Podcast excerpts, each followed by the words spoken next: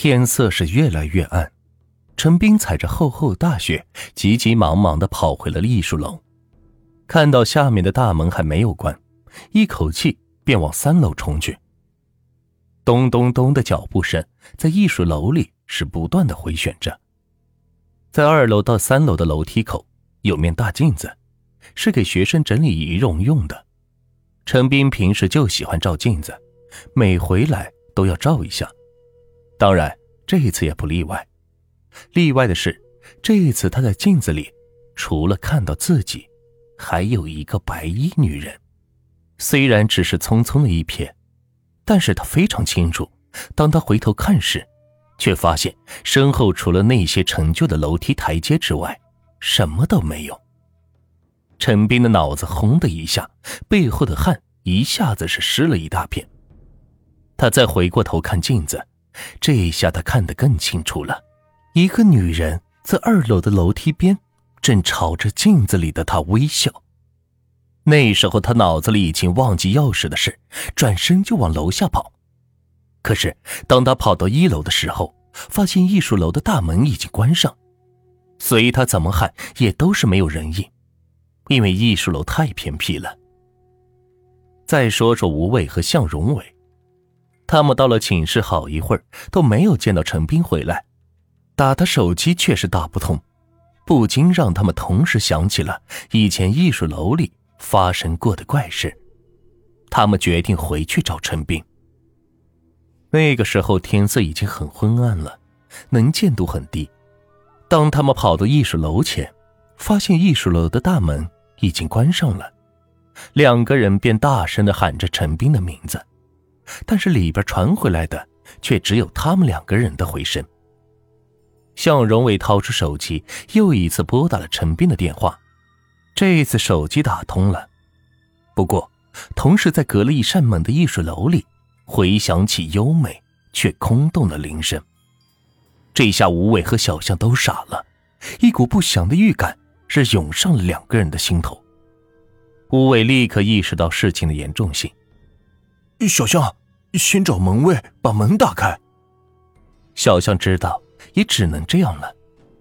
当两个人找了门卫的时候，门卫还呆了一下，因为还没有到关门的时间，没有人会去关门的呀。但觉得事情很奇怪，拿着钥匙便叫了一个同伴一起去了艺术楼。我和小强已经通过电话了知道了这件事情，并从饭店是跑了过来。这样去艺术楼的人已经有六个人了。门依然是锁着的，我们尝试叫着陈斌的名字，但是里边却依然是那么安静。当打他电话的时候，电话声又一次的回响起来。哐当，门被打开了，那一刹那，那空气就和凝固了一样。那时候天已经全黑了，两个门卫打开了灯。我们随着那电话铃声传来的方向找去，那是一楼的厕所。当我们走进那里的时候，我们被眼前的一幕给惊呆了。新铺的地砖被什么东西从下往上是被顶开了，陈斌的两只脚深深地插在泥土里，手里是握着一个电话，另一个手则是握着拳头，身体后仰，眼睛还张得大大的，是充满了血丝，好像还在盯着什么。他是被活活吓死的。当然学校是不会这么公布的，因为怕引起混乱，编了个理由是瞒了过去。公安局对这件事情也是不了了之。不过春节趁同学大都回家的时候，请了几个和尚在艺术楼里是做了场法事。可是这场所谓的法事并没有什么用，陈斌的离开只是艺术楼噩梦的开始。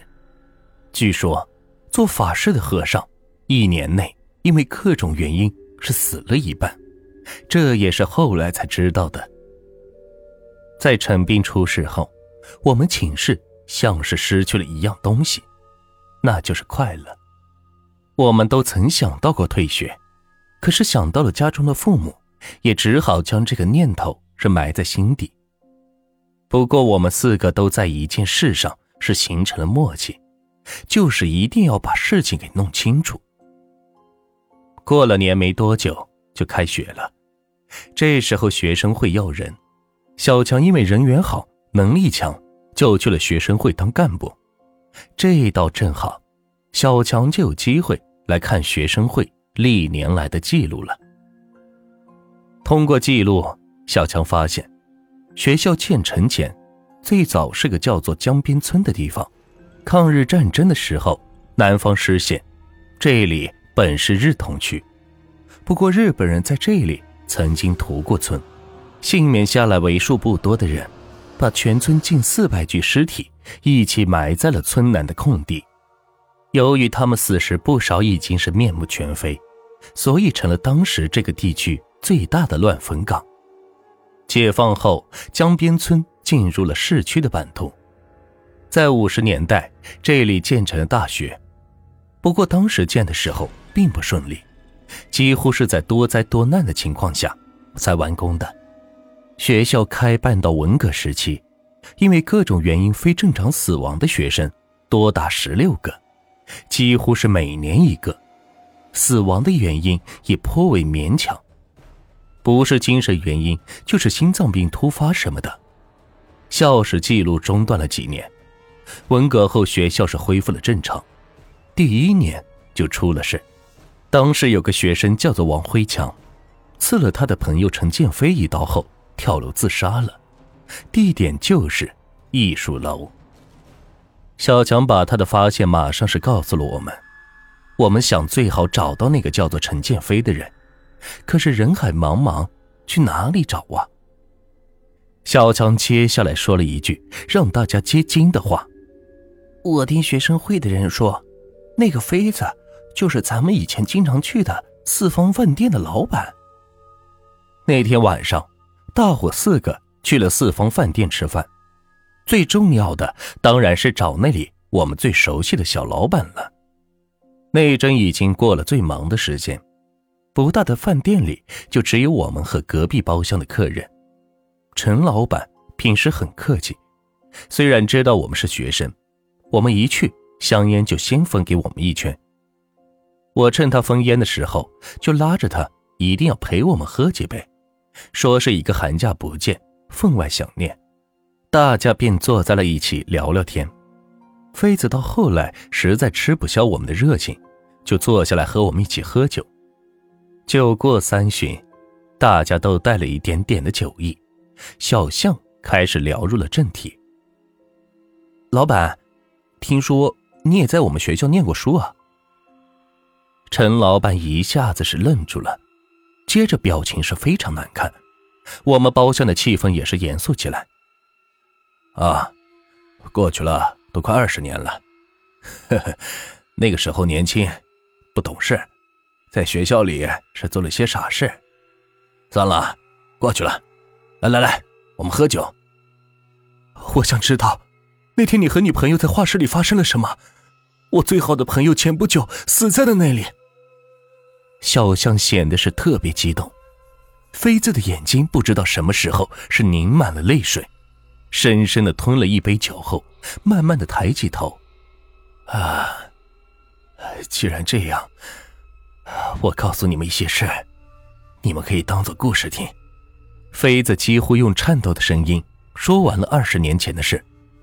虽然已经过了这么长时间，但是我相信，在妃子的心中，这二十年来，这件事情一直是折磨着她。当强子用刀刺过来的时候，我的脚被什么拉住了，一动也不能动。那个时候我怕极了，一口气没接上来，后来就什么都不知道了。我们提着心听完了那个年代久远的恐怖故事。这时候桌上的酒也差不多快喝完了，平时不喝酒的小象已经是喝了七八两的白酒，人已经是泪流满面。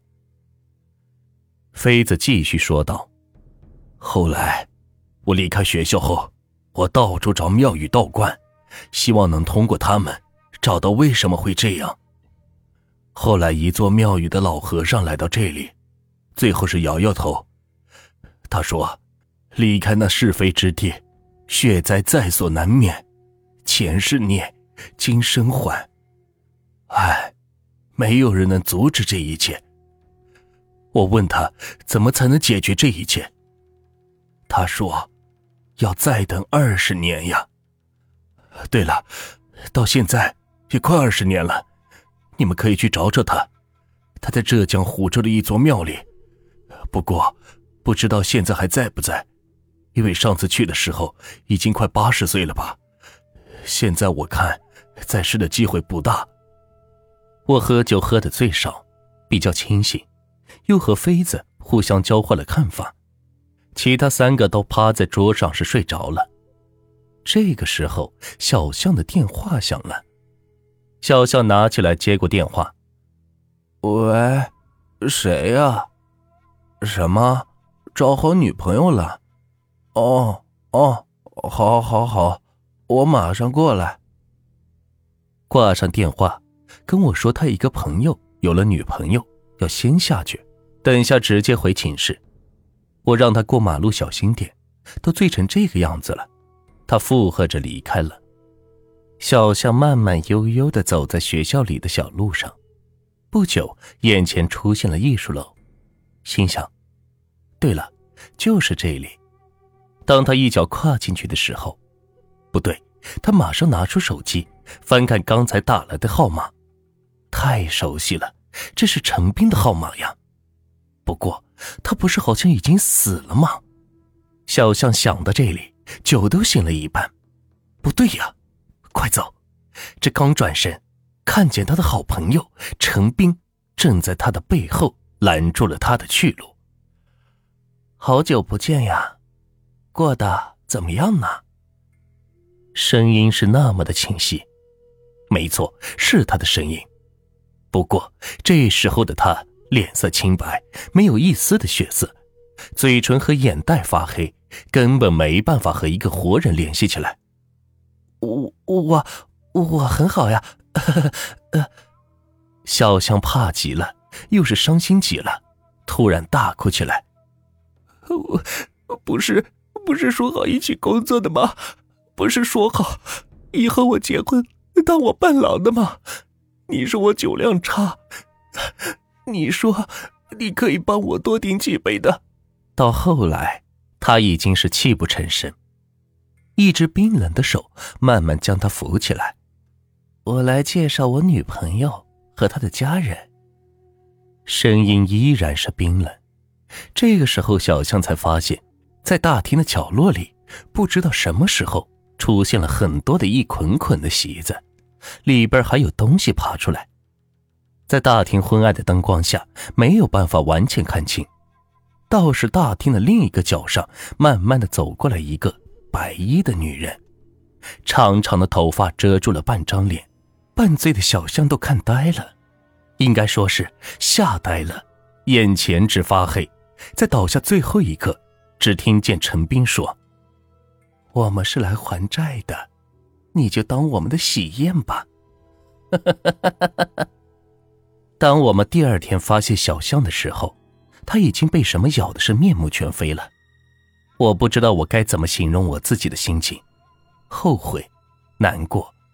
如果当初不让他来就没事了。学校也因此又一次封闭了艺术楼。半年后的暑假，我按照妃子给我的地址找到了妃子说的老和尚，他很健康，刚过百岁。我跟他提了半年前的几件事，他说，其实啊，二十年前我去那里的时候就发现了那里不怎么干净，孤魂野鬼太多，他们久久不愿离去，为了报仇，灰强的前身就参与了对江边村的屠杀。他死后我超度了他，他投胎在了向家，如果我没算错，就是你的同学。那里怨气太重，迟早还要出事，你们最好不要单独去那里，因为那些鬼过了投胎的时间，只能找替身了。故事结束了，也许你前世也做过什么，你准备好还债了吗？